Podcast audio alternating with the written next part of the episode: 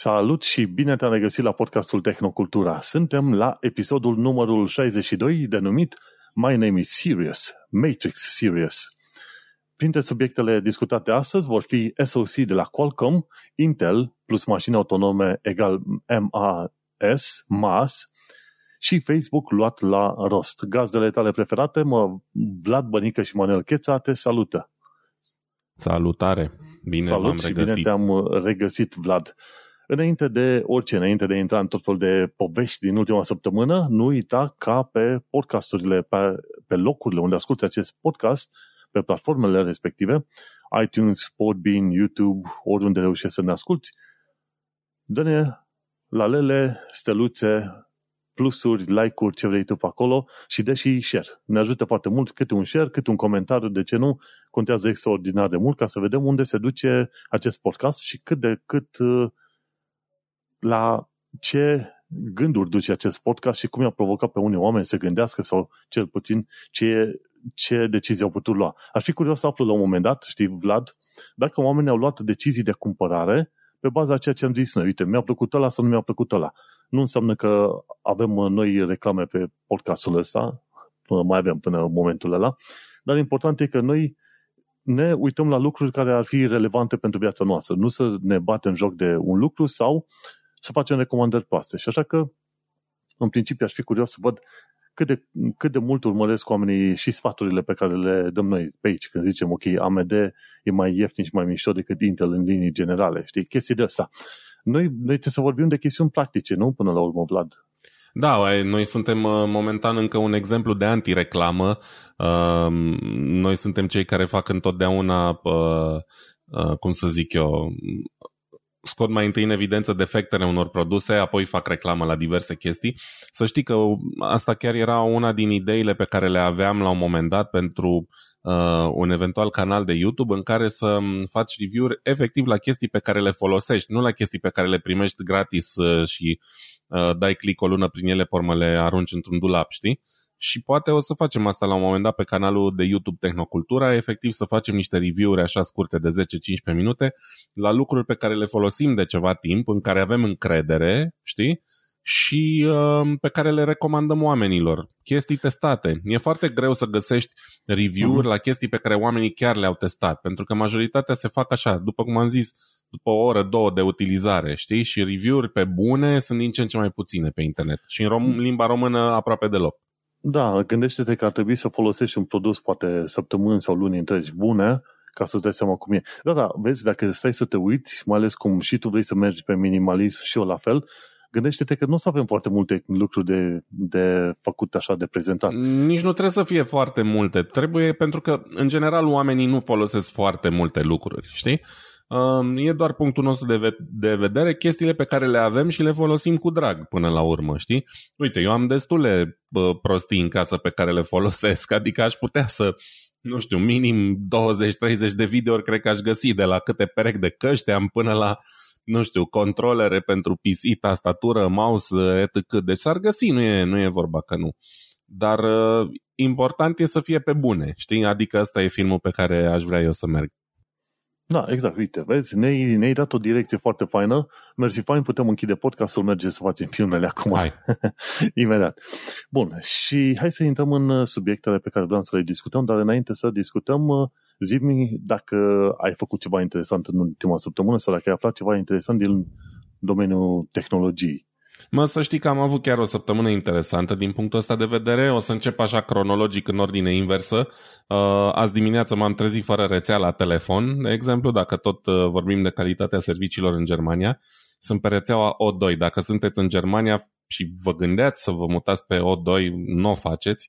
Um, efectiv, nu am semnat la telefon de 12 ore, cel puțin. La un moment dat, pe la prânz, am, am intrat pe chat, în condi- deci eu sunt pe prepay, am o opțiune activă cu date, cu ce vrei tu, deci nu sunt uh, cumva uh, tăiat sau ră, rău platnic sau cum vrei tu, dar nu am deloc semnal, deci nu e că nu pot suna și am semnal, n-am deloc semnal la telefon. Am schimbat cartela, am crezut că a pățit telefonul meu ceva, nici vorbă. Și într-un final, pe la prânz, am dat de cineva de la O2 pe chat, pentru că evident n-aveam cum să sun neavând da. semnal și mi-au spus a, că știm că ar fi o problemă cu niște antene în zona dumneavoastră și zic, bă nene, dar eu azi dimineața am fost la 30 de kilometri de casă. Zic, nici acolo n-am avut semnal, deci cred că e alta problemă, mai verificați. A, nu, că e în toată regiunea. Bine. Deci eu ce să înțeleg acum? Că Servicii toți... la calitate germană, să nu uităm, da? Eu să înțeleg acum că toți clienții O2 pe o rază de 30 de kilometri n-au semnal la telefon de 12 ore pentru că n-am auzit așa ceva în viața mea. Asta ar trebui să ajungă la știrile internaționale. Că O2 e una din companiile, cele trei mari, știi? Deci vreo 20-30% din, din populație se bazează pe rețeaua lor. Cel puțin. Și încă n-am semnal în continuare. Uh, și de trei luni de zile, de, pardon, de trei săptămâni mă chinui să-mi portez numărul la Vodafone pentru că vreau să termin socoterile cu, cu O2. Numai experiențe proaste am avut cu ei, sunt un dezastru. Nu mă aștept nici la Vodafone la miracole, dar doar asta mi-a rămas pentru că, na, uh, n-ai foarte multe opțiuni aici, doar pe partea de low cost, dar alea sunt chiar execrabile de cele mai multe ori și mă, mă feresc de ele cât pot pentru 2-3 euro pe lună mai puțin nu ai semnal, niciodată, n-ai niciodată 4G, ai numai 3G dacă ai noroc și așa mai departe. În fine. Vezi că eu ajung aici la vorba aia veche, care uh, o aveam eu prin 2010-2011 când am început să ascult podcasturi din America, unde se plângeau de legături de internet, legături proaste de internet și de telefonie. Și este curios cum, într-un fel sau în altul, am doi suntem mutați în vest, unde trăim problema asta. Băi, n-ai conexiune de telefonie, n-ai conexiune de internet și, vezi, nu, e, nu, s-a făcut, nu s-au făcut prea multe, să zicem, review-uri, așa, să zici, uite, rețeaua X sau Y. Dar fiindcă sunt milioane de români în sănătate, să știi că ceea ce vorbim noi în podcastul ăsta, cu problemele pe care le avem, sunt relevante pentru ei. Dacă ascultă podcasturi în limba română. Da, îți dai seama.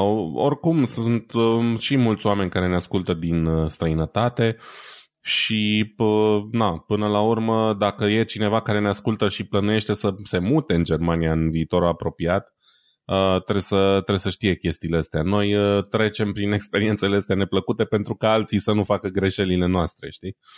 Da, Uh, dar în fine, asta e partea neplăcută, să trecem și la lucruri mai frumoase. Weekendul trecut am avut uh, ocazia să mă dau cu BMW i4, care BMW i4 e modelul așa, uh, limuzină sport al celor de la BMW, full electric, ce a fost abia lansat acum vreo lună de zile sau ceva de genul. Um, eu sunt mai privilegiat, așa, am un amic care lucrează pentru BMW, la fel cum am lucrat eu pentru Porsche, doar că el, fiind implicat în altfel de proiect, uh, beneficiază și de uh, mașini prototip din când în când uh, pe mână. Deci în asta weekend, e mașină exemplu. prototip, nu e, nu da. e live.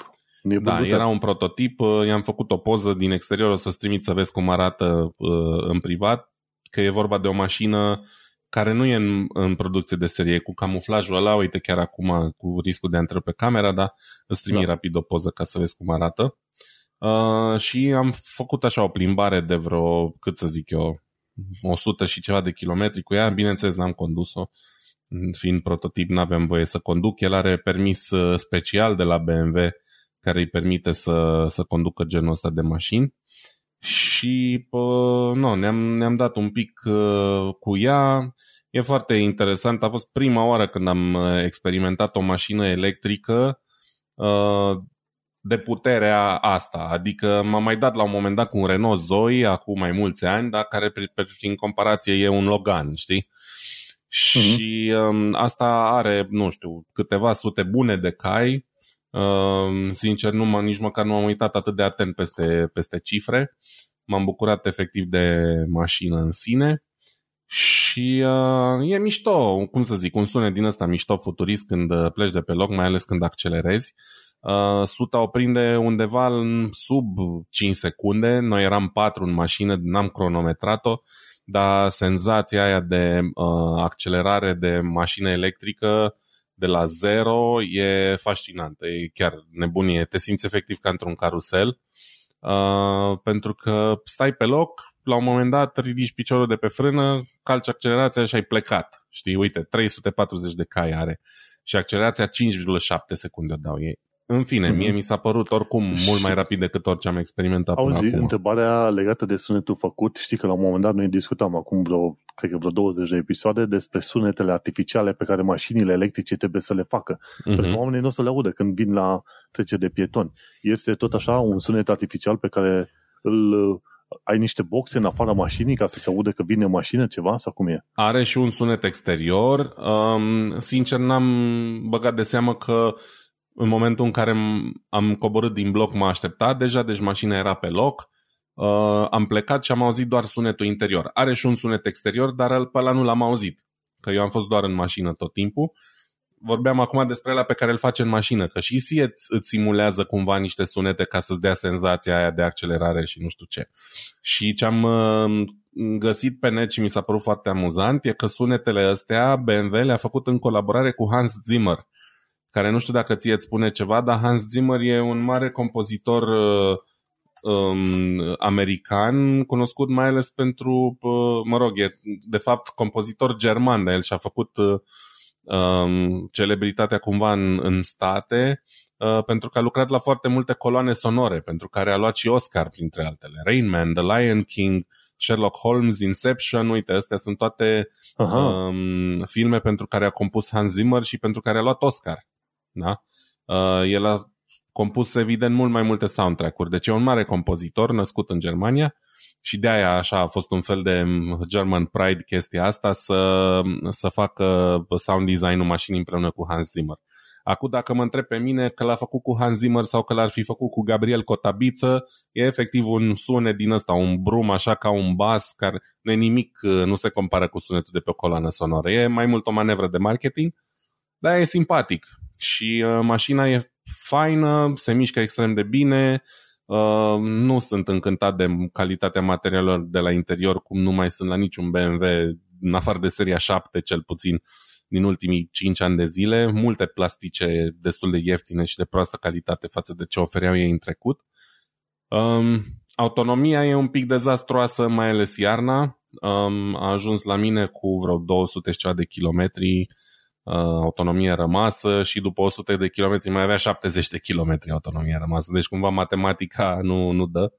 Dar, na, luând în considerare mașina plină, iarnă, o zi uh, rece cu, cu ninsoare și așa mai departe, să zicem că trecem cu vederea de data asta. Plus că fiind un prototip cu uh, niște softuri uh, pilot pe, pe ea, nu e foarte reliable nici la capitolul ăsta.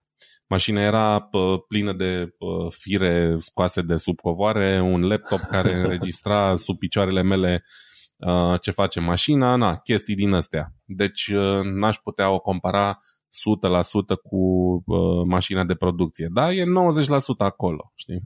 Da, măcar ai apucat să te plimbi și tu cu un prototip, știi? Câți, câți români au ocazia să se plimbe cu prototipuri, de orice fel, Știi? Mă, eu cred că destui, dar nu prea știe lumea de noi. Uite, și la uh-huh. Porsche m-am plimbat cu prototipuri, le-am și condus, știi? Uh, dar acolo vorbeam încă de mașini cu motoare pe benzină. Ăsta a fost primul electric, să zicem așa, 100%, și primul electric puternic pe care l-am experimentat și nu știu, nu știu zău cum e în, într-o Tesla Model S, cea mai rapidă variantă, dacă ăsta uh, accelerează în, cu, 5, cu 3 secunde mai lent până la 100 și uh, senzație incredibilă, oricum. Da, trebuie să te asiguri că nu mănânci când te sui mașina și gata. ah, da, clar, clar. Um, în rest, multă tehnologie interesantă, lumini automate, un display din ăsta imens uh, pe consola centrală, GPS-ul m-a cam enervat, nu știu dacă se poate, cred că se poate renunța la funcția aia. Efectiv, la fiecare indicație pe care ți-o dădea, gen următoarea dreapta, următoarea stânga, ținea neapărat și cât uh, mai durează timpul de călătorie și mi s-a părut super obositor uh, și nu știu dacă e o funcție care se poate scoate sau nu, eu sper că da, că altfel oricum e inutilizabil. Cred că la final vor fi, asta vor fi niște detalii de implementare. Acum, cine știe. Da, da. Ei, asta am remarcat eu așa, dacă e să fim uh, foarte uh, chițibușari și să, să vedem și ce nu e în regulă. Uh, per total, mașina mișto, dar iarăși mulți bani și o mașină efectiv de bogați, să zicem. Da, mișto, m-am distrat. Bun. Alte uh, chestii pe... tehnologice, săptămâna asta nu pot să zic că am făcut uh, în mod deosebit. A, da, m-am jucat pe Oculus mm. iar în, în weekend. Probabil că așa mi-am uh, bulit și spatele pe lângă uh, mersul pe bicicletă de vinerea trecută prin frig și ninsoare. Uh, am jucat golf. am, uh, a fost o reducere de Black Friday uh, săptămâna trecută și am cumpărat mai multe jocuri pe, pe Oculus. Am cumpărat un joc care se numește Keep Talking and Nobody Explodes. Nu știu dacă ai auzit de el sau nu. Nu, nu. Uh, efectiv, e un fel de joc din ăsta de societate în care cine are casca trebuie să dezamorseze o bombă pe baza instrucțiunilor celor din jur. Tu vezi bomba, o manipulezi, mm-hmm. are mai multe module și uh, cineva are manualul cu instrucțiuni și în funcție de ce îi spui tu că vezi pe bombă, el trebuie să te ajute să dezamorsezi. Destul de drăguț, nu e exclusiv VR, există de mult timp și pe PC. Um, și uh, ce am mai luat? Ah, am luat golf și am luat mini-golf. Nevastă mea se joacă, se distrează foarte drăguț la mini-golf și mie îmi place, dar am descoperit o pasiune nebănuită pentru golful mare, ca să zic așa, cu jocul ăsta Golf Plus pe Oculus. Um, aici se um, dovedește utilitatea 90 de Hz la refresh, să zicem. Pentru că se simte totul extrem de fluent și ca în realitate și vezi cross aia când manipulezi controllerul, vezi cross aia, efectiv nu există delay, totul e uh, real time și e foarte faină senzația de a lovi bile, chiar dacă tu lovești uh, nimic, lovești aerul, dar jocul e extrem de precis și bine făcut și uh, cred că m-a făcut curios să încerc să mă duc la un shooting range de ăsta de golf, să dau și în realitate cu crossa să văd cum e. Da, cam, uh, cam asta. asta. Asta a fost săptămâna mea. Nu știu tu dacă ai ceva mai interesant decât atât. Nu, eu în mod sigur nu o să am ceva mai interesant decât uh, plimbarea ta cu mașina prototip, dar o să am ceva care este relativ util, mai ales dacă ești în zona de vest a Europei sau prin UK la muncă. În uh, ultima perioadă am fost pe la interviuri destul de multe pentru găsirea unui loc, nou loc de muncă. Nu înseamnă că sunt foarte dezamăgit de vechiul, dar dacă ai ocazia, de ce nu? Și cineva mi-a recomandat la un moment dat cord.co și ziceam la asta, iarăși un site din ăla unde îți urci CV-ul și ești că bai de capul tău și te enervează, te săchie tot felul de recrutori din ăștia. Mă, interesantă chestie, în prima zi de când m-am urcat CV-ul acolo, m-au contactat vreo 12-13 firme, dar direct oameni din echipele de HR de la firme. Știi că de obicei când te duci pe site-uri gen Monster, Indeed, Read, Co.uk, tu urci CV-ul acolo și de obicei sunt uh, recrutori care te contactează. Și poate te interesează sau nu, dar sunt multe situații în care acei recrutori nu înțeleg pe ce lucrezi tu, că zice, domne, văd că ești specialist în tehnologia JavaScript, ce vrei tu pe acolo. Și oamenii nu înțeleg nici de fel, nici, nici de cum ceea ce faci tu. Dar la site-ul ăsta core.co chiar au venit de echipele de, la, de HR, de la diverse firme, strict pe jobul pe care mă interesa pe mine, de exemplu front-end development, știi? Și e prima oară când am văzut în viața mea cât de repede se mișcă asemenea site-uri. Primele request-uri le-am primit în primele nici la două-trei minute de când uh, am urcat CV-ul și gata, am putut să vorbesc. Am avut deja interviuri cu trei companii diferite. Și acum sunt în uh, stadiul final cu două dintre companii. Nici nu m-aș fi așteptat. Am zis, hai să fac și eu la mișto. Așa că pe site-ul cord.co se mișcă destul de repede și găsești mai puțin, găsești acolo recrutor, dar găsești mai puțin. Și au un sistem interesant prin care să te oblige să răspunzi mesajelor primite. O chestie pe care n-am văzut-o la alte website-uri. Și efectiv, când primești request de la companii, îți arată la contul tău, îți arată un badge, spune cât, cât la sută ai, ai făcut response și în, cât, în cât timp ai răspuns. Și efectiv, dacă tu nu, nu le răspunzi companiilor, zice că ai răspuns cu 0% și în timp nelimitat. Și asta este un fel de social constraint sau ceva te obligă cumva să interacționezi cu oamenii cât mai repede și cu companiile, în așa fel încât altă companie, dacă vine și se emite mesaj, să nu fie blocată de acel badge, de acea insigne care îi spune ăsta nu răspunde la mesaje, știi? E o chestie destul de nouă mm-hmm. și interesantă pe care am văzut-o. Și ceea ce mă interesează foarte mult e faptul că te contactează de companiile. Deci, nu știu dacă site-ul ăsta funcționează și pe România, dar pe UK cel puțin e cord.co și este hired.com. Asta um, sunt două site-uri destul de, destul de bunicele când e vorba de angajare, cel puțin în domeniul IT. Uh, Cord.co zic de acum că nu o să funcționeze, am intrat și eu un pic uh, mai devreme că mai zis și uh, momentan sunt limitați la joburi pentru Londra sau New York.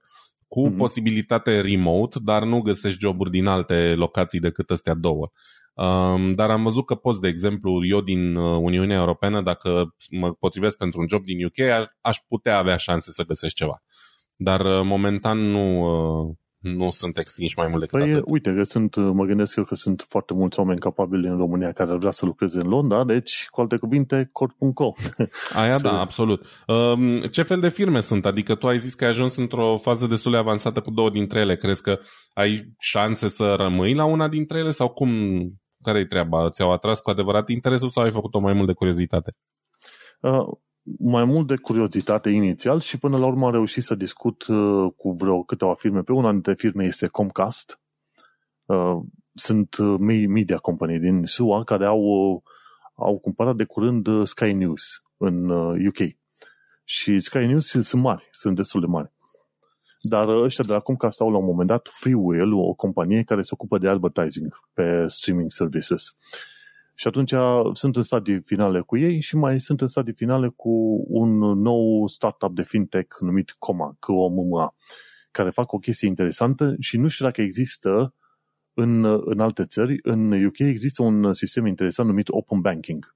Și ce înseamnă? Tu, prin Open Banking, banca permite firm, firmelor terțe acces la contul tău bancar să vadă exact toate tran- tranzacțiile. Foarte ușor. Click, click, click, gata când uh, folosești o aplicație din asta în stil open banking, să zicem că vrei să ții un împrumut de la vreo bancă, de la vreo bancă, de la un, o firmă care îți dă împrumuturi, le permiți accesul prin open banking, bine, nu ești obligat, dar dacă vrei să miști mai repede, le permiți accesul și atunci aia descarcă toate tranzacțiile tale din ultimele câteva luni de zile și vor ști instant dacă ești eligibil sau nu pentru anumite conturi. Uh, împrumuturi și așa mai departe, știi? Și este un sistem interesant uh, care a fost aplicat în UK abia în ultimii câțiva ani de zile, nu de mult. Și atunci pe acest sistem uh, de open banking se poate folosi și pentru firme. Efectiv, firme care vor să-și facă plățile. Și prin open banking aplicația asta de la Coma se conectează la contul tău bancar și după aia din contul tău bancar are plăți preautorizate către angajați, firme, ce vrei tu pe mai departe. Și atunci e interesant. Mm-hmm. Și am ajuns în stadiile finale cu astea două firme și vedem dacă trec și de varianta de interviu final, care are o parte tehnică și o parte de management, ca să zicem așa, vom vedea mai departe. Nu m-aș fi așteptat, până la urmă, la cort.co am primit vreo 20 de request-uri, 20 și ceva, am refuzat să, să intru în interviu cu vreo 18-19 dintre ele și am continuat mai cu vreo 3. Și asta e. Pentru cine e interesat, uite că e, un, e, un, e o metodă foarte bună, hired.com, cord.co, de exemplu, dacă cel puțin ești în sfera asta. Și cam asta am făcut în ultima, în ultima săptămână, interviuri pe baza unui site și pe care, de care nici nu am auzit. Acum o săptămână nici nu am auzit de site-ul ăsta. Așa că dau informația mai departe. Uh, îți ținem pumnii, în orice caz, poate, poate, poate se leagă ceva, cine știe. Da, de ce nu? Bun, mergem pe mai departe, că tot discutări de mașini. Uite, prima mea știre este de la Financial Times, și că mari producători auto iau în serios uh, mașinile electrice. Și un filmuleț făcut de ăștia de la Financial Times, unde vorbește de chestiuni care se întâmplă în China, Japonia, SUA și mi se pare Europa. Și atunci e un filmuleț împărțit în uh, patru alte filmulețe în care se explică care este situația cu mașinile electrice din astea patru zone, SUA, Europa, China și Japonia. Și care este treaba? La un moment dat a, s-a ajuns la o vorbă și despre care vreau să vorbesc cu tine. Tu ai mai multe informații și mai multe experiențe legate de mașini, clar. Și acolo ei ziceau, măi, una e să vrei să faci o mașină electrică, dar alta e să înțelegi în primul și în primul rând să faci o mașină. Pentru că nu este tot una cu a adăuga patru roți și un volan și gata, ai făcut toată treaba asta. Și uh, vreau să vorbesc cu tine și să te întreb, ok, cum ar fi ca acești mari producători auto, într-adevăr, să treacă pe mașini electrice? Știi că tu ziceai de calitatea unei mașini la un moment dat. Ar putea ăștia să facă mașini mai bune decât Tesla? Dacă chiar sunt, sunt serioși? Um, e greu de spus, pentru că, cum să zic eu, evident, Volkswagen, BMW, Daimler și cine mai vrei tu au literalmente peste 100 de ani de experiență în, în domeniul ăsta. Doar că uh, piața lor se bazează momentan în continuare pe vânzarea de mașini cu combustie internă. Și atunci uh, mașinile electrice au fost destul de secundare până foarte de curând. Tesla a plecat cu, um, cu un cu totul uh, alt de mers, da? Ei nu existau, nu făceau mașini și s-au bazat efectiv strict pe, pe producția de mașini electrice și atunci au plecat de la zero cu chestia asta. De aia ei au un avantaj tehnologic în ceea ce privește motoarele, în ceea ce privește autonomia și așa mai departe. Dacă Volkswagen de mâine ar zice, de exemplu, bă, noi facem de mâine doar mașini electrice, cu siguranță că iar întrece. Nici nu se pune problema, pentru că au mult mai mult know-how, au facilități de producție uriașe prin comparație, da? Și cu siguranță ar găsi și dacă ar investi bani suficienți, ar găsi niște soluții tehnologice foarte bune pentru motoare, uh, baterii și așa mai departe. Știi? Dacă se discută acolo de Ford care aveau F, F-150 și pe aia mai erau ăștia de la General Motors cu Hummer EV, ăla electric și ziceau că au început în mod serios să se gândească firmele astea mari să facă mașini electrice. De aia mă gândeam, zic, zilele Tesla sunt cam numărate, așa, zilele însemnând în câțiva ani de zile, până când îi vor, îi vor întrece ăștia de la firmele mari. Inclusiv în, în China, de exemplu, în China au un sistem foarte interesant, care nu, nu știu dacă e aplicabil în alte țări. Te duci undeva la un service și îți schimbă bateria mașinii. Cred că am mai discutat de sistemul Da, ăla. sunt mai multe bă, lucruri care sunt în discuție, dar în momentul de față nu e nimic bătut în cuie, știi? Suntem într-o fază în care se încearcă mult și uh, se urmărește ce, care sunt rezultatele, care e feedback-ul clienților și așa mai departe. Um, clar ar putea să-i scoată pe, pe Tesla, nu de pe piață, dar ar putea să-i nimicească. Dar trebuie să ne gândim că oricare dintre companiile astea, Ford, Volkswagen și așa mai departe, au mult mai multe modele de care trebuie să aibă grijă, au o piață mult mai mare și nu e așa de ușoară schimbarea asta, știi? Plus că sunt în continuare mulți sceptici care zic, bă, nu știu ce să zic de mașinile electrice. Eu sunt unul dintre ei. Um, îmi plac mașinile electrice și ideea de mașină electrică, dar nu se mulează pe ce am eu nevoie de la o mașină momentan. Și atunci Volkswagen ar muri subit dacă de mâine ar zice nu mai facem decât mașini electrice, știi? Pe când Tesla are doar mm-hmm. clienți care își doresc asta și cumva e alt, alt business model. Dar uite, se vede uh, în primul rând, toți producătorii auto au uh, probleme aici, colo, cu tehnologia, cu nu știu ce, rechemări în service și așa mai departe, dar se vede uh, cât de multe probleme a avut Tesla în ultimii ani și care, uite, după 10 ani de zile încă uh, sunt în top la uh, calitate scăzută a uh, asamblării, da? Lumea se plânge în continuare că nu sunt izolate bine, că plouă ele, că sunt lufturi, că sunt strâmbe, că mai știu eu ce. Și până la urmă și Tesla a avut uh, parte tot de oameni din industrie ca să ajungă unde a ajuns. N-au făcut-o niște oameni care n-au produs niciodată mașini, da? Să fim bineînțeleși. Uh, primii directori de la Tesla poate n-au avut așa mult habar de chestia asta, dar ulterior au adus oameni, au adus oameni din Ford, din General Motors, din Daimler și așa mai departe. Deci oameni care asta au făcut toată viața. Uh, de asta vreau să zic că cumva e greșit și să vedem Tesla ca o chestie care un producător care nu vine din automotiv. Că cumva oamenii care conduc acolo vin din automotiv. Noi îl știm doar pe Musk, dar el nu e singurul factor de decizie acolo. Da, uite, asta era o informație pe care nu aveam, știi? Pentru că la un moment dat zici, ok, Tesla reinventează o mașină jucărioară, mașină jucărioară cu roți, când de fapt, uite că ei, ei au și au avut încă oameni care au lucrat în domeniul ăsta. Pentru că da, dacă păi aduci oameni experimentați de la Facebook, de la General Motors, Volkswagen, ce vrei tu, ai au lucrat în firmele alea și atunci ar trebui să aibă experiența necesară să creeze un produs finit bun. No. Da, chestia e că pe lângă toată treaba cu produsul finit și așa mai departe, trebuie să avem în vedere că în industria auto există extrem de multe reguli și restricții. Da? Pentru că vorbim de uh, niște fiare de 2 tone și mai nou, fiindcă toate uh, mașinile astea electrice sunt grele ca porcul, um, care poate să omoare foarte ușor oameni. Și atunci există extrem de multe reguli și extrem de multe legi și extrem de multe standarde și fără aportul unor oameni din industrie n-ai cum să le faci față. Uh, eu lucrez la a testa sisteme de diagnoză, de exemplu. Sistemele astea de diagnoză nu au apărut că a vrut Volkswagen chestia asta musai. Au apărut în primul rând pentru că au fost reglementate și s-a zis, bă, e nevoie ca cineva din exterior să poată vedea toate valorile astea, manipula dacă e nevoie, tâcă, e tâcă. Da? Și atunci tu n-ai cum să le faci față tuturor dacă nu ai oameni care deja au trecut prin asta și au multă experiență în domeniu, știi? Mm-hmm. Știi cum zic că ăștia în, în Anglia, ceea ce în lumea engleză makes sense, știi? Adică face sens, cum zice. Na. Bun, bun de știut. Ideea este că mă bucură, e o direcție bună, firmele mari cumva se gândesc să meargă pe direcția alaltă și acum cine știe, peste vreo 10 ani de zile o să discutăm de cine știe ce player, care și cum câștigă. Deocamdată, Uite. știi cum, o secundă, eu încă nu mă gândesc la... Tesla pare simpatic să ai, să, să ai ca mașină, dar probabil m-aș orienta tot către un Nissan Leaf sau chestii de genul ăsta mai, mai approachable, mai normale. Hmm. Da, depinde foarte mult. În momentul în care te-a pus să cauți o mașină, vei vedea cât de multe chestii diferă între, între mașini, cu care te împaci mai bine, cu care nu.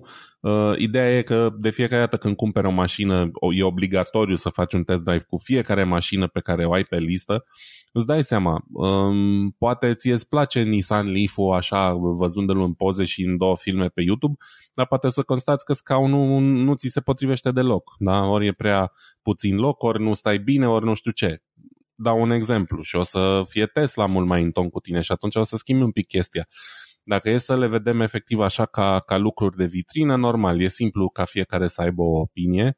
Până nu le conduci și nu vezi ce ți se potrivește mai bine, e greu de, greu de zis. Dar, per total, uite, sunt, și nu mai e doar Tesla, exemplu, vorbim mult despre Tesla, dar cred că cumva Tesla ar trebui să, treacă în, să treacă în planul 2 pentru că a apărut Lucid, despre care am vorbit acum un episod sau două, care propune cu adevărat o mașină de lux full electrică construită de la zero și așa mai departe, care s-ar, ar fi cumva cel mai principal, ca să, ca să zic așa, concurent pentru Tesla și care pare mult mai mișto decât Tesla la prima vedere.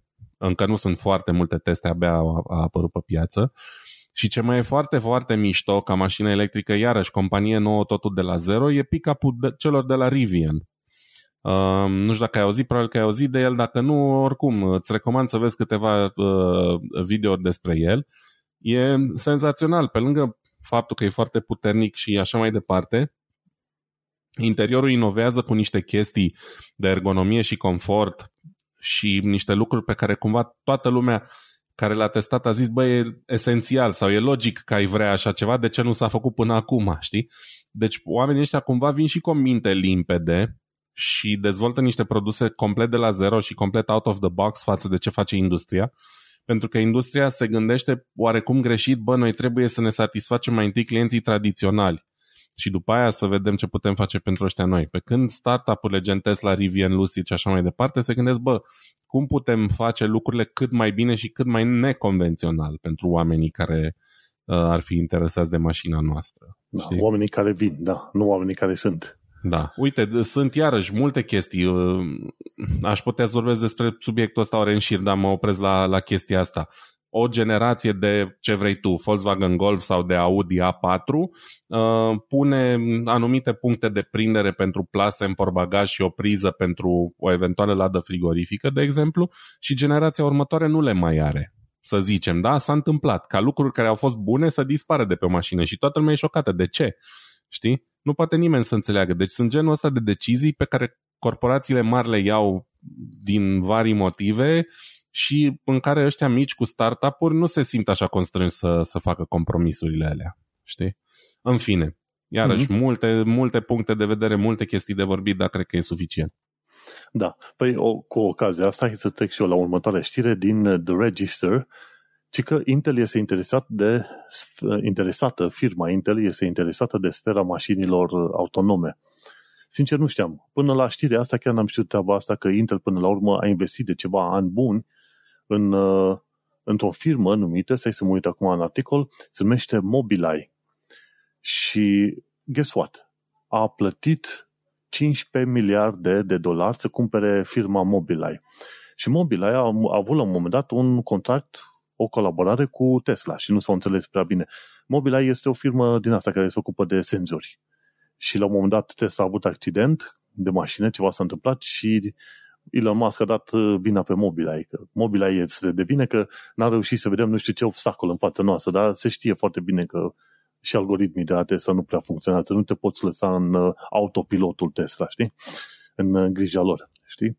Și uite-te că Intel a cumpărat Mobileye și nu au cumpărat singurul lucru, de exemplu, doar Mobileye, ajungem și la ideea de MAAS și e vorba de Mobility as a Service. La un moment dat, ăștia de la Intel au mai cumpărat cum se numește, o firmă numită Movit, M-O-V-I-T din Israel. Și Movit este o firmă care se ocupă de, cum îi zice, transport, transport public, dar prin planificare, ceva de genul ăsta. Și ideea lor este să nu mai ai nevoie de mașină personală, ci să te duci cu un, cu un fel de shuttle din ăsta public. Și tocmai de aceea s-a ajuns la ideea de uh, mobility as a service. și uite că chiar nu știam eu că la un moment dat, într-adevăr, Intel a cumpărat, uh, a cumpărat firma asta și se dupe mai departe. Ideea este că uh, probabil știu ăștia ceva. Uite, Intel, care se ocupă de procesoare, se mută pe chestie de senzori în domeniul auto, Apple mai devreme să mai târziu intre, Apple intră și ei pe domeniul auto, nu ar fi, nu este imposibil de conceput faptul că ar fi interesat ăștia de la Intel să intre mai bine în domeniul auto, nu? Că mi se pare că Tesla la rândul lor folosesc procesoare AMD sau Intel. Cred că au folosit și unele și altele um, la un moment cred dat. Că, cred că și de la Nvidia au ceva pe mașini. Dar e normal. E normal, uh, uite, de, iarăși un subiect care cumva hits home, cum ar veni, pentru că pe partea asta lucrez. Uh, mașinile astea ale viitorului efectiv integrează mult mai multă tehnologie decât orice alte generații de mașini raportat la generațiile anterioare în ultimii ani. Pentru că uh, necesitatea sistemelor ăstora autonome um, crește exponențial necesitatea puterii de procesare. Uh, cum să zic eu, un senzor de parcare sau chestii de genul ăsta au nevoie de foarte, foarte puțină lățime de bandă comparativ cu ce are nevoie un sistem de camere surround, uh, mai ales dacă vrei să-l folosești și să conduci mașina autonom. Um, tocmai de aia s-a trecut încet încet de la busurile, rețelele tradiționale auto tip bus, da, unde ai două fire pe care circulă informația între 10 uh, unități de control diferite, încet încet către Ethernet. Și acum standardul în industrie e Ethernetul, din ce în ce mai mult, cel puțin aici în partea europeană, Uh, conexiuni de 100 de megabits, iar pe partea de camere, de multimedia și așa mai departe, chiar gigabit. Și se lucrează mm-hmm. cu, cu hărnicie la rețele de 10 gigabits pentru auto. Deci îți dai seama cât de mult a crescut nevoia de procesare. Automat, uh, magnați mm-hmm. gen Intel, AMD, Nvidia și așa mai departe, care cu asta se ocupă, cu procesoare de uh, mare putere, vor fi interesați de chestia asta, pentru că, sincer să fiu, altcineva nici n-are cine. Mm. Uh, ce vreau să zic? Deci tu ziceai la un moment dat de bază. Asta însemna că aveai nevoie să ai procesoarele alea sau ce mai erau toate pe aceeași placă de bază. Pe când acum dacă vrei să lucrezi mai bine pe Ethernet, asta înseamnă că poți să ai uh, tot felul de unități de procesare distribuite în toată mașina, nu? Cam asta nu, nu. ideea. Uh, nu, unitățile de procesare erau și înainte distribuite prin toată mașina, doar că basurile de tip CAN sau uh, FlexRay funcționau um, în sensul că tu ai două fire, să zicem plus și minus, așa foarte uh, uh simplificat, plus și minus și informația de genul care e viteza mașinii, care e temperatura apei, care e presiunea uleiului, uh, ușa șoferului e deschisă sau închisă, e cheia în contact, da sau nu. Informațiile astea circulau în continuu pe astea două fire într-o anumită ciclicitate și oricare din uh, unitățile de control legate la firele astea două putea să-și tragă informația exact atunci când avea nevoie de ele. Doar că rețelele astea nu pot funcționa decât la frecvențe limitate și cu uh, bitrate-uri limitate și așa mai departe. Și atunci necesitatea a făcut ca în timp să se dezvolte uh, rețele Ethernet pentru mașini care folosesc două fire, tot două fire folosesc. Nu folosesc ca cablul nostru Ethernet de acasă 8 sau câte Dumnezeu are un CAT 7, whatever. Uh, folosesc două fire și pentru 100 de megabit și pentru gigabit, diferența fiind cât de bine sunt ele ecranate. Și atunci ai mult mai multă putere de procesare pe astea două fire. Problema e, ce intervine aici, e că ai um, nevoia de switch în fiecare capăt, pentru că internetul deocamdată, și atâta pot să zic astăzi doar, internetul deocamdată e o conexiune point-to-point. Deci nu poți avea 10 uh, unități de control pe același fir de internet. Poți avea una aici și una aici. Și dacă mm-hmm. vrei să dai informația mai departe, trebuie să o rutezi prin ăsta la următoarea unitate de control și așa mai departe. Știi? Aici a crescut uh, uh, complexitatea un pic, dar uh, în curând vor fi uh, rezolvate și problemele astea. No, și apropo de complexitate, uite ăștia de la Mobileye, chiar în articolul de la The, The Register, ei ce fac? Uite, în 2021 au uh, livrat chipul numărul 100 de milioane. Și ei au un sistem monocip. Știu că tu ai un, uh, tu ai un uh, articol, o știre pe ziua de astăzi cu sistemul monocip. Și uite că tipii ăștia de la Mobileye au un sistem monocip numit IQ. IQ. I de la ochi și Q. IQ. Și atunci ei au avut pe baza acestor chipuri, ci că tot felul de deal-uri din alea anumite mobile, mobility as a service. cu 40 și cu 30 de automakers, cu 30 de dealer, din asta, nu dealer, pardon, de fabricanți de mașini. Asta înseamnă că e posibil ca Mobileye să fie în tot felul de sisteme în asta viitoare autonome, inclusiv probabil Volkswagen și ce alte firme, Porsche, Ford, ce știu, ce mai fi BMW. Deci o să, vedem, posibil. o să vedem cumva Intel prin interpuși fiind deja în tot felul de mașini de pe toată planeta. Mai ales că ai nevoie de ce în ce mai multă de, să zicem, uh, uh, Advanced Driver Assistance System, ADAS, știi? O să fie în tot mai multe mașini, bine. ADAS e, a devenit așa, un termen pe buzele tuturor uh, în ultima vreme. La mine, la muncă, cel puțin, ADAS în sus, ADAS în jos. E una din, din cele mai importante subiecte din ultima perioadă. Da, și așa că uite că Intel, dincolo de a fi creator de procesoare care, pe care știm noi că le folosim și folosesc și eu în calculator, se extind frumușele în alte, în alte domenii. Cumva asta e motivul de a exista, nu? Te extinzi, te duci, te încerci să înțelegi care e direcția în care să, să te miști. Că, de exemplu, Intel, Intel a ratat complet uh, valul mobile Știi?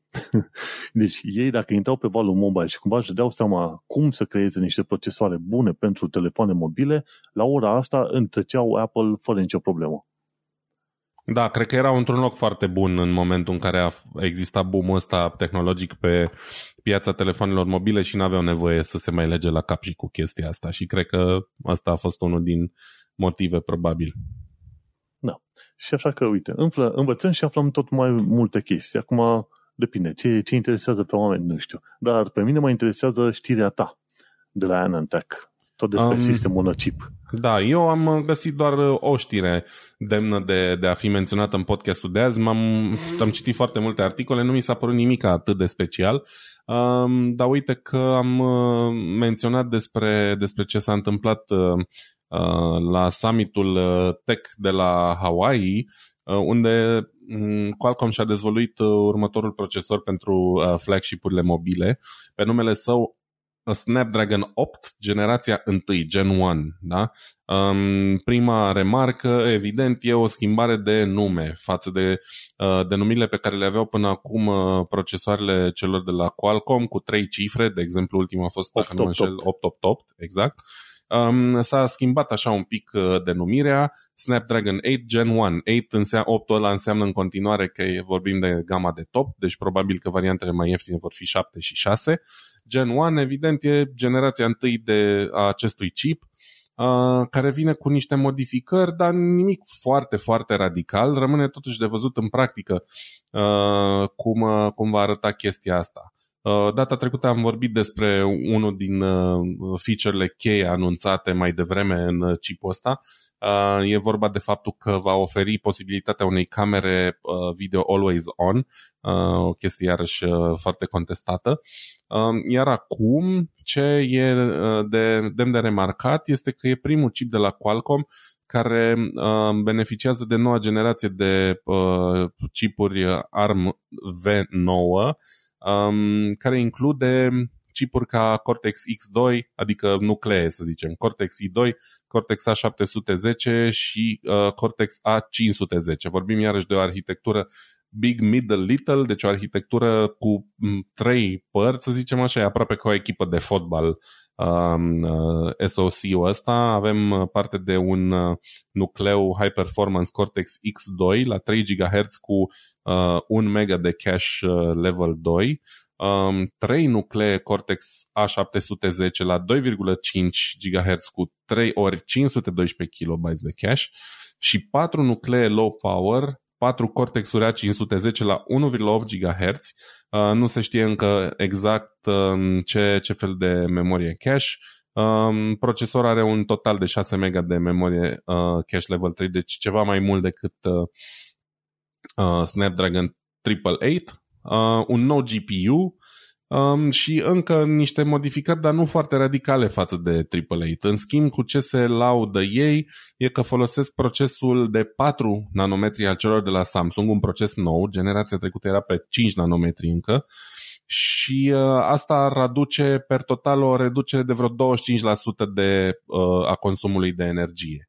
Cred că asta va fi și cel mai, cel mai important feature al chipului. Articolul celor de la Anantec intră cumva mult mai mult în detalii, dar nu spune multe, adică nu știu nici extrem de multe despre, uh, despre chestia asta. Deci, uh, cum să zic eu, Cortex X2 ăsta, chipul performance e cu 2, uh, aproape 2 uh, 200 de MHz mai rapid decât generația trecută și cam atât. Deci în domeniul de de performanță pură, s-ar părea că nu o să avem de-a face cu, cu o revoluție.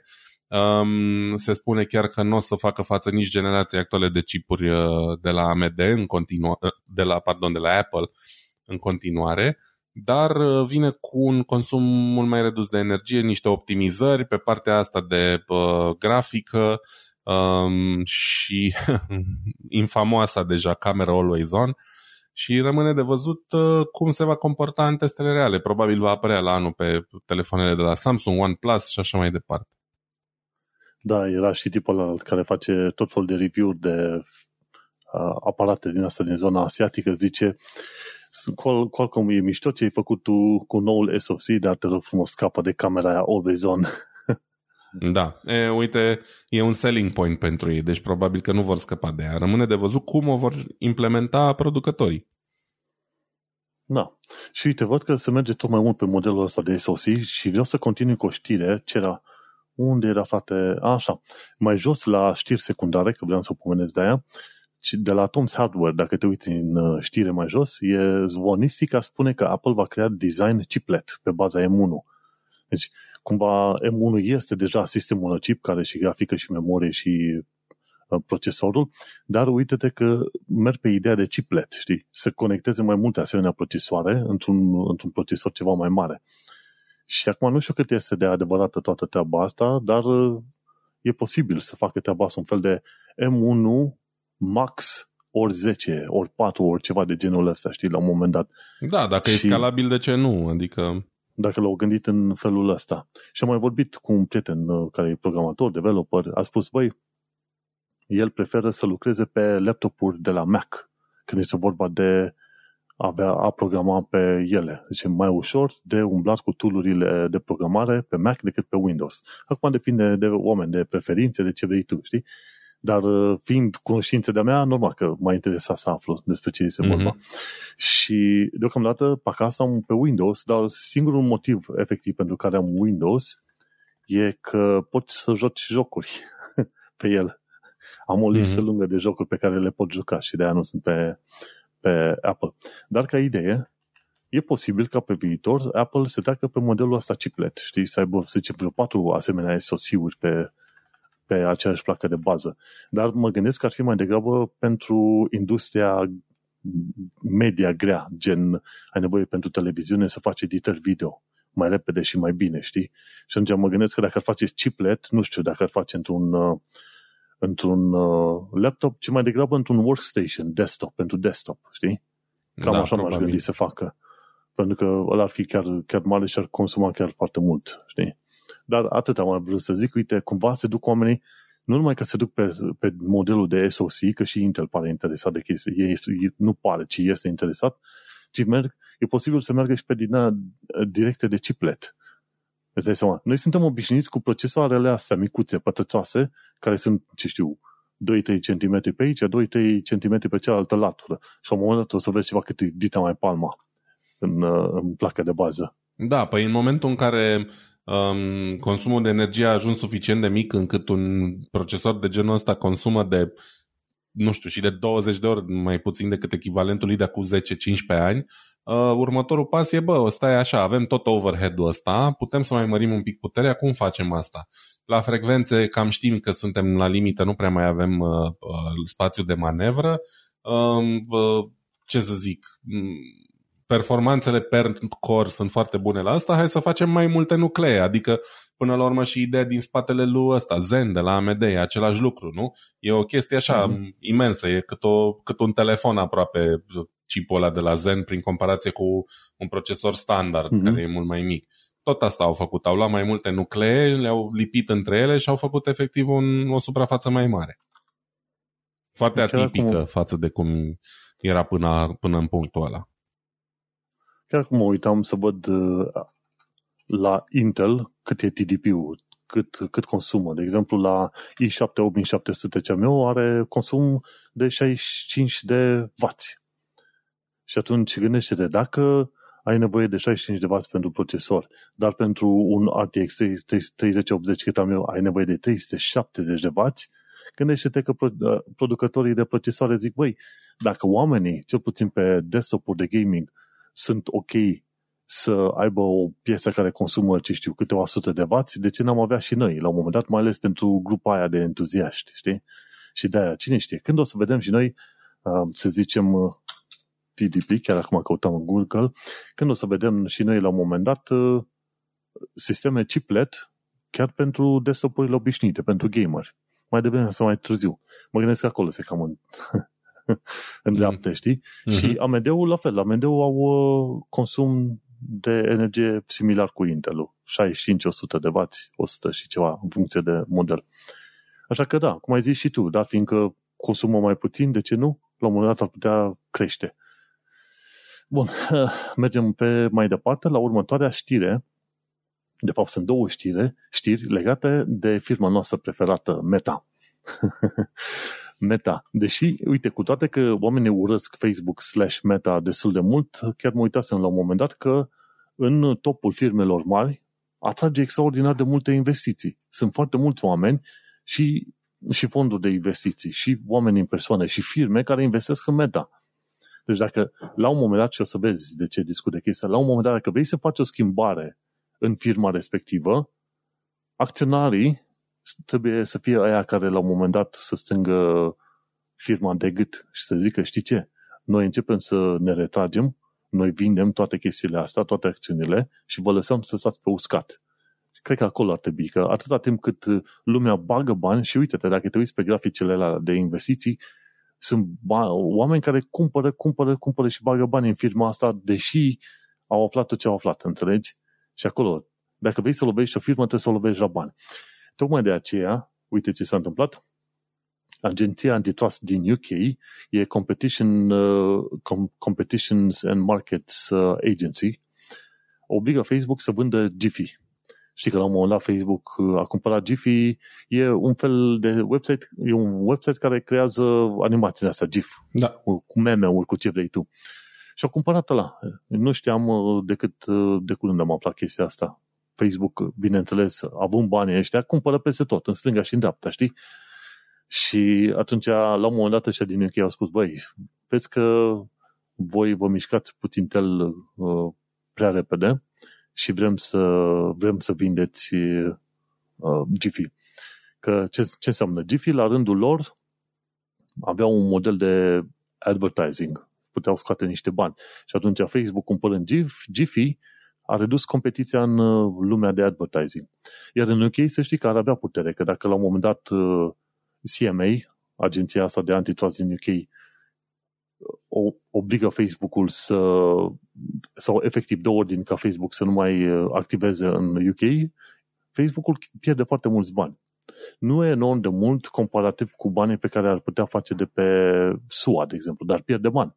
Și acum rămâne de văzut dacă într-adevăr Facebook-ul va și respecta regula asta pusă de către agenția de antitrust din UK. Știi, adică să renunțe la Jiffy. Și ar fi interesant.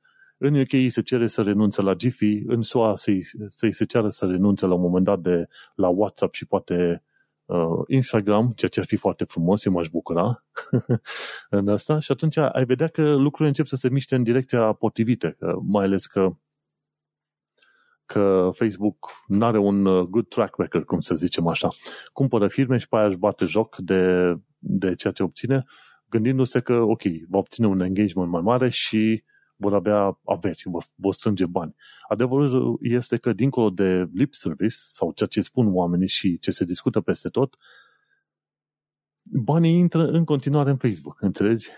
Și e curios cum uh, mulți se scandalizează pe tot felul de conturi, de la conturi pe Facebook, pe internet, pe, pe televiziune, tot ce vrei tu, dar dacă vrei să știi care e atitudinea reală față de o firmă, te uiți câți bani intră în firma respectivă.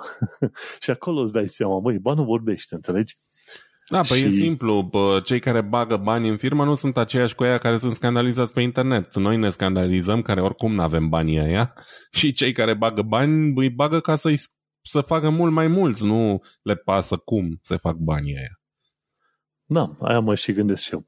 Și atunci, uite că ajungem în știrea a doua pe care am pus-o, e o știre de la zdnet.com. Și Meta, firma asta, este dată în judecată în SUA și în UK și îi se cere 150 de miliarde de dolari în procesul ăsta. Și este făcut un fel de class action lawsuit. Cel puțin în, în UK și în SUA se poate face un, o judecată pe clasă, pe, pe clasă de oameni, pe grupe mari de oameni. Adică Facebook a făcut o chestie nașpa și atunci e suficient ca doar 2-3 oameni să dea în judecată Facebook-ul și aia 2-3 oameni dau în judecată Facebook-ul în numele a, ce știu, 1000-100 de mii de oameni și așa mai departe. Înțelegi? Alea sunt class action lawsuit.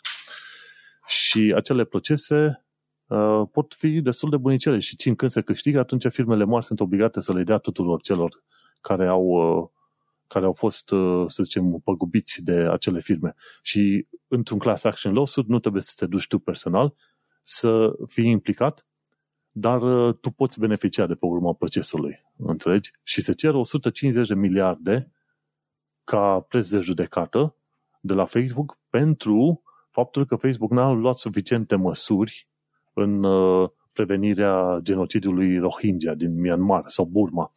Ce se întâmplă undeva în perioada aia, încă din 2013, Facebook a fost informat că pe, nu numai că pe limba engleză moderarea este abjectă, dar pe limbile străine moderarea este zero.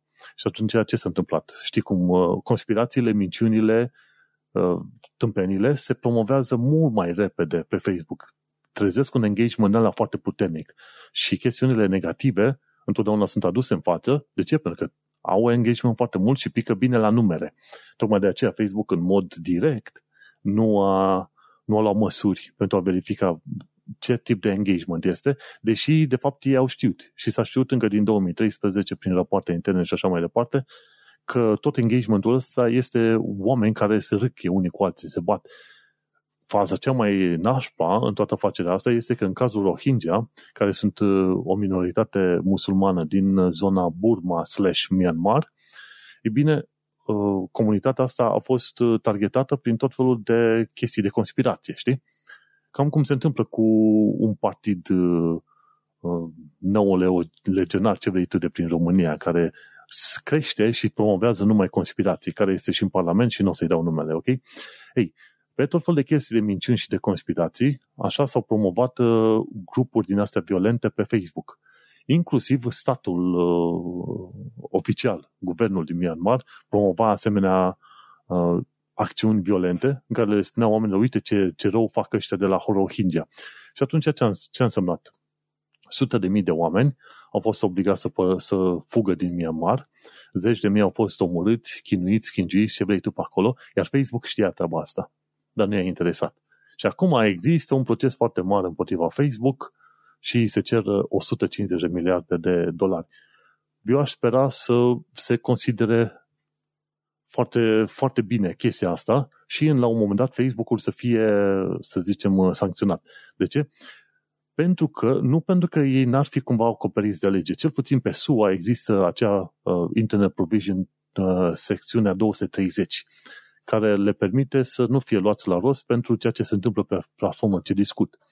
Însă este destul de ușor de văzut faptul că mai devreme sau mai târziu, când platforma ta devine unica platformă, când e pe poziție de monopol, responsabilitatea ta trece dincolo de limitele minime legale, înțelegi? Și atunci trebuie să fie luat la rost. Și cam asta se întâmplă. Proviziunea aia, provision 230, e bună, trebuie să rămână pe acolo, dar uh, trebuie văzute și aspectele astea în care, într-adevăr, firma nu, nu a intervenit cum trebuie. Pentru că, vezi, tot felul de chestiuni ce țin de social media ar trebui cumva să existe și o chestiune legislativă care spune dacă faci ceva pe social media, vrem să știm politica de moderare. Vrem să știm modul în care tu faci moderarea aia pe tot felul de, pe tot felul de limbi și culturi și astea. Pentru că fiecare acolo unde ai de face cu oameni care relaționează unii cu alții, trebuie să vezi cum ne manageriezi abuzurile. Ok? Pentru că nu poți să spui, eu fac ceva, o chestie foarte faină în care se întâlnesc numai ăia nărzii care ascultă și vorbesc numai despre sci-fi. Atâta timp cât există interacțiuni între oameni, va exista și posibilitatea de abuz de orice fel. Ok? Și atunci va trebui să existe o chestie, o normă legală mai bine pusă la punct în care să se zică, băi, vrem neapărat să știm exact toți pașii pe care ei și să vedem transparență completă. Și cred că, cred că mai devreme sau mai târziu, uh, tot mai multe țări și tot mai multe grupuri vor da în judecată Facebook pe, tocmai pe chestia asta. Măi, tu câștigi foarte mult de pe urma faptului că tu generezi scandal. Efectiv, de la un punct încolo poți să spui că uh, în mod normal Facebook-ul nu generează el scandal, dar uh, guess, care e, guess, uh, guess what? Scandalul există, Facebook îl amplifică. Și cam asta este mica problemă, problema de scară. Cât de mult? Una este să se certe doi oameni, alta e ca de la ceata lor doi să se ajungă la, ce știu, revolte în, toată, în, toată, în tot orașul și să se omoare oamenii între ei. Și la un moment dat să nu mai știe nimeni de ce, bă, dar de ce ne scoatem ochii atâta? Înțelegi? Și efectul ăsta de amplificare trebuie luat foarte clar în considerare și aș fi curios să văd uh, ce se mai întâmplă. Dar oricum, lațul se strânge și asta îmi place să văd că lațul se strânge. Orice fel de firmă, mai devreme sau mai târziu, trebuie să fie, cum se spune, socially responsible. Dar pe bune.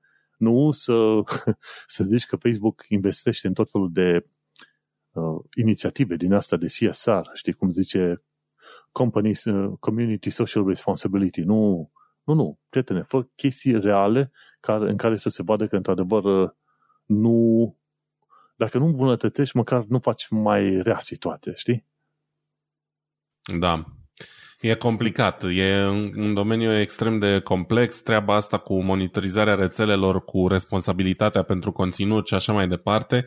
Um, până la urmă, un proces din ăsta înseamnă, sperăm, un pas înainte, poate o legislație mai bună, poate o monitorizare mai atentă și așa mai departe. Um, ăsta e un, un caz și un exemplu destul de grav, dar evident zilnic se întâmplă și chestii mai mărunte care scapă pe sub radar și în urma cărora oamenii suferă și cumva uh, doar atunci nu sunt, uh, cum să zic eu, nu sunt moderate serios sau nu sunt luate în serios uh, lucrurile pe rețele când le convine lor, știi? A, e doar o rețea de socializare, știi? Nu mai e chiar așa de multă vreme, știi? Lucrurile astea trebuie încadrate un pic diferit, luate mult mai în serios și tragi la răspundere până la urmă. E același lucru ca, nu știu, un parlamentar care face o declarație stupidă um, și cineva se ia după el, da? Gen uh, bea clor ca să scap de COVID, da? Un exemplu, da? Nu mm-hmm. beți clor ca să scapați de COVID, e doar un exemplu prostesc. La fel și pe rețea, rețele sociale, când zice unul o tâmpenie sau când face unul nu știu ce, bă, dacă mulți oameni uh, au luat sfatul ăla, știi? Atunci nu mai vorbim doar de o banalitate, știi? O chestie, o vorbă în vânt. În da. fine, complicat. Hai să mergem pe, pe mai departe și vreau să vorbesc acum un minut, două despre noul trailer de la Matrix Resurrections pe PC Gamer. Nu știu dacă ai apucat să-l vezi, dar te uiți când poți și tu. Și în principiu am văzut ceva mai bine cum se face paralelă între Matrix Resurrections, Matrix 4 și Matrix 1 cumva. E o paralelă destul de puternic făcută între 4 și 1 și efectiv în 4 e un fel de renaștere sau reapariția lui Neo. Dar știi, e, e o chestie cir- uh, nu, nu circulară, ci în, uh, în spirală, ca să zicem așa.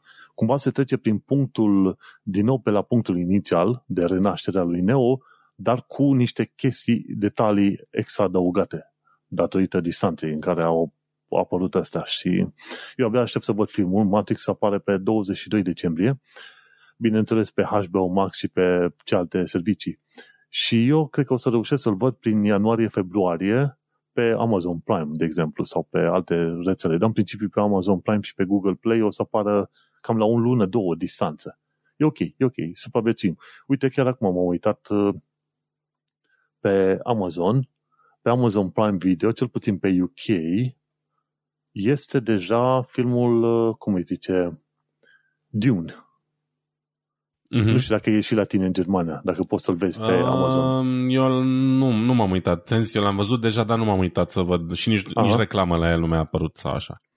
Na, și atunci eu o să văd filmul ăsta în curând, când o să am și eu două ore și 40 de minute relaxate undeva deoparte, probabil pe weekend, după ce termin cu toată nebunia asta, că mai am astea două interviuri finale de la două filme, zilele următoare.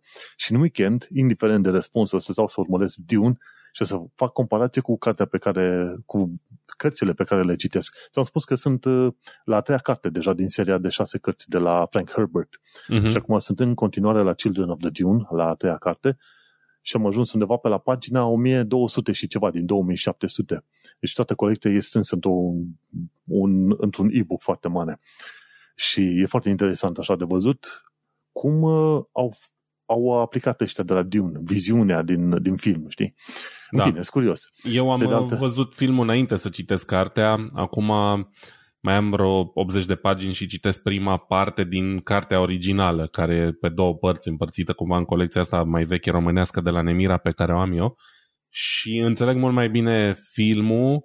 Uh, filmul cumva sare mult și sunt anumite elemente ușor schimbate sau nu foarte clare Uh-huh. Dar filmul în sine cam uh, aici se și termină. Se termină exact unde se termină prima parte din, din prima carte. Deci e da, doar jumătate. Dune. Prima, da. carte, prima carte se numește chiar Dune. Dune da, știi? se numește acolo... Dune, dar e împărțită în două și filmul tratează numai prima jumătate și am înțeles că va urma și partea a doua probabil în curând.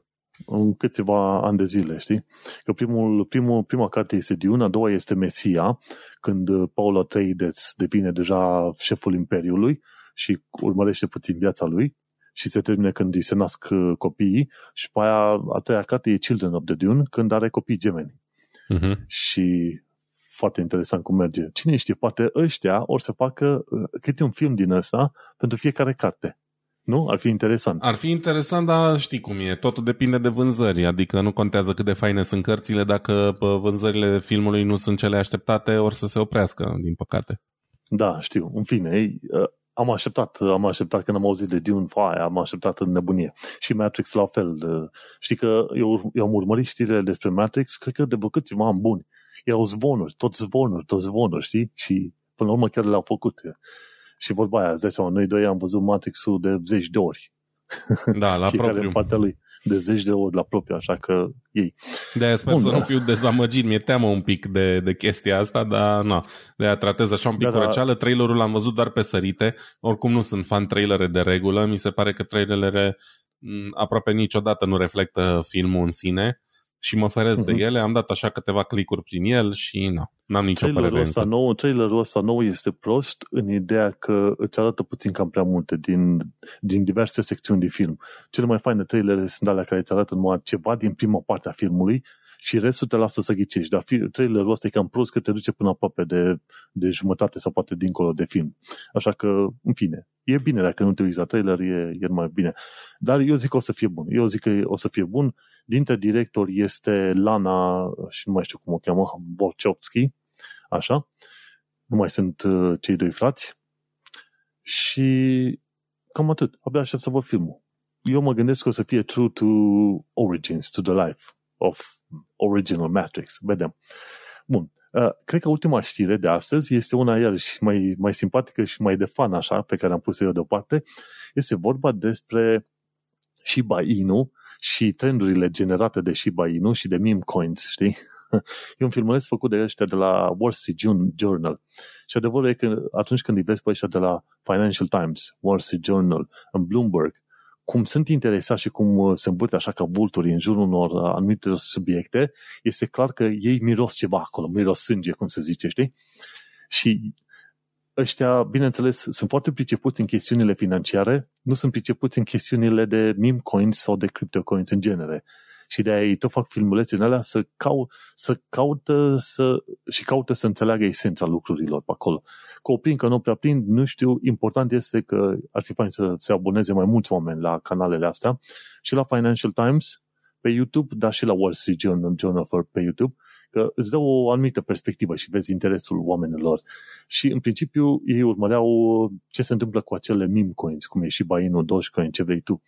Am luat și eu, am și eu câteva, am câțiva Shiba, Inu, am câțiva Dogecoin, o, o, o serie de bani care îmi permit să-i pierd când e. Și la un moment dat, măi, a fost o creștere enormă pentru Shiba Inu, Măi, și acum au căzut enorm. deci tot ce înseamnă meme coins, variațiile sunt atât de mari încât dacă ai fi prost și ți-ai băga mii de euro în chestia asta, ai plânge foarte repede. De pe zi pe alta ai trece din depresie la bucurie, știi cum? Cred că de 5 ori. și așa că nu, deci e fain să vezi cum uh, funcționează sistemul și să te duci mai mult probabil pe direcția de stablecoin. Știi, stablecoins, nu știu care ar fi, cred că Tether sau alte chestii, care nu variază așa de mult eu în continuare o să-mi țin acolo niște bani, deși am pierdut, cred că, jumătate de valoare de la o săptămână la alta. Dar țin pe acolo ca să înțeleg cum e dinamica lucrurilor. Știi că nu poți să înțelegi bine ceva până când nu ajungi să și experimentezi. Dar oricum, cine are bani investite, în mod clar să nu investească în, în cryptocoins, du-te pe fonduri de investiții clasice, pe acțiuni, dacă ești așa de aventuros și curajos, dar nu pe, nu pe Uh, cryptocoins și mai rău, mai ales meme coins. Deci dacă cryptocoins sunt foarte volatile, meme coins sunt mult mai volatile. Da, problema atunci... cu meme coins e că au luat cumva prin planul, știi? Se vorbește atât de mult despre ele încât lumea uită că există și alte monede mai, mai stabile, nu le zice stabile, niciuna, încă niciuna nu e stabilă cu adevărat. Mm-hmm. Um, dar meme coin le-au luat prin planul și au devenit uh, tot așa, un fel de modă din asta uh, foarte periculoasă, cum ai zis și tu, în care lumea își cheltuie banii sperând uh, să se îmbogățească rapid, dar mulți au mai mult de suferit. Și cumva da. și ăstea ar trebui reglementate la un moment dat, pentru că, nu știu, probabil că Aia sunt destui care au rămas faliți deja și nu știm despre ei. Da, apoi aia e și direcția. Sunt foarte mulți. Păi, ca să existe un câștigător, cred că vor fi sute de oameni care au pierdut în toată afacerea asta, știi? Iar tipii ăștia de la Wall Street Journal au observat o chestie foarte faină. Deci că, de exemplu, dacă vezi cu un coin, cryptocoin, de orice fel, că eu am luat prin Coinbase, de exemplu, e, e legit, este în regulă, nu-ți fură banii, ce, la, care e problema la, crypto, la Coinbase e că e acele gas fees, adică comisioane de tranzacții, care dacă nu ești atent și tot tranzacționezi în zi, poți să pierzi toți banii la o, adică știi, deci dacă faci mișcări de astea nesăbuite. Și cei de la Wall Street Journal chiar au și zis, mă, fiți foarte atenți la criptomonezile care au foarte multe monezi în circulație. De exemplu, Bitcoin de motivul pentru care Bitcoin a crescut și s-a dus bine de tot e că are un număr limitat, că 21 de milioane, nu? Ceva de genul ăsta. Pe când nu știu exact, dar chestii da. gen uh, Shiba Inu are 1000 de miliarde de monezi. Asta înseamnă că poți să ai și 100 de milioane de monezi și vor valora efectiv sub o, sub o liră. Bine, nu chiar așa, dar e, e mai mult de atâta, dar ca idee, trebuie să fii atent când îți iei de astea criptomonezi, ia ceva care știi că măcar are o limită mai, mai joasă. Și atunci știi că aia va, va avea o creștere mai normală decât un Shiba Inu care a crescut de la 0,8 de 0 și 2, a crescut la 0,5 de 0,5 5 și după aia, ba nu, 4 de 0,5 și după aia a scăzut. Știi, foarte mult. Așa că e, e un sfat. Cum, cum mai află și eu, mai vorbesc în uh, podcastul ăsta. De ce? Pentru că învăț și eu și poate odată cu mine și cu noi mai învață și alții chestii de astea. Știi? și cam atât. Hai că noi am avut uh, cam multe de povesti și în episodul ăsta, dar cred că atâta sunt de zis. Vreau să te întreb dacă mai ai ceva de zis, dacă nu, shameless plugs la final de episod. Um, niciun shameless plugs. Uh, e decembrie, luna cadourilor, cum se numește ea tradițional.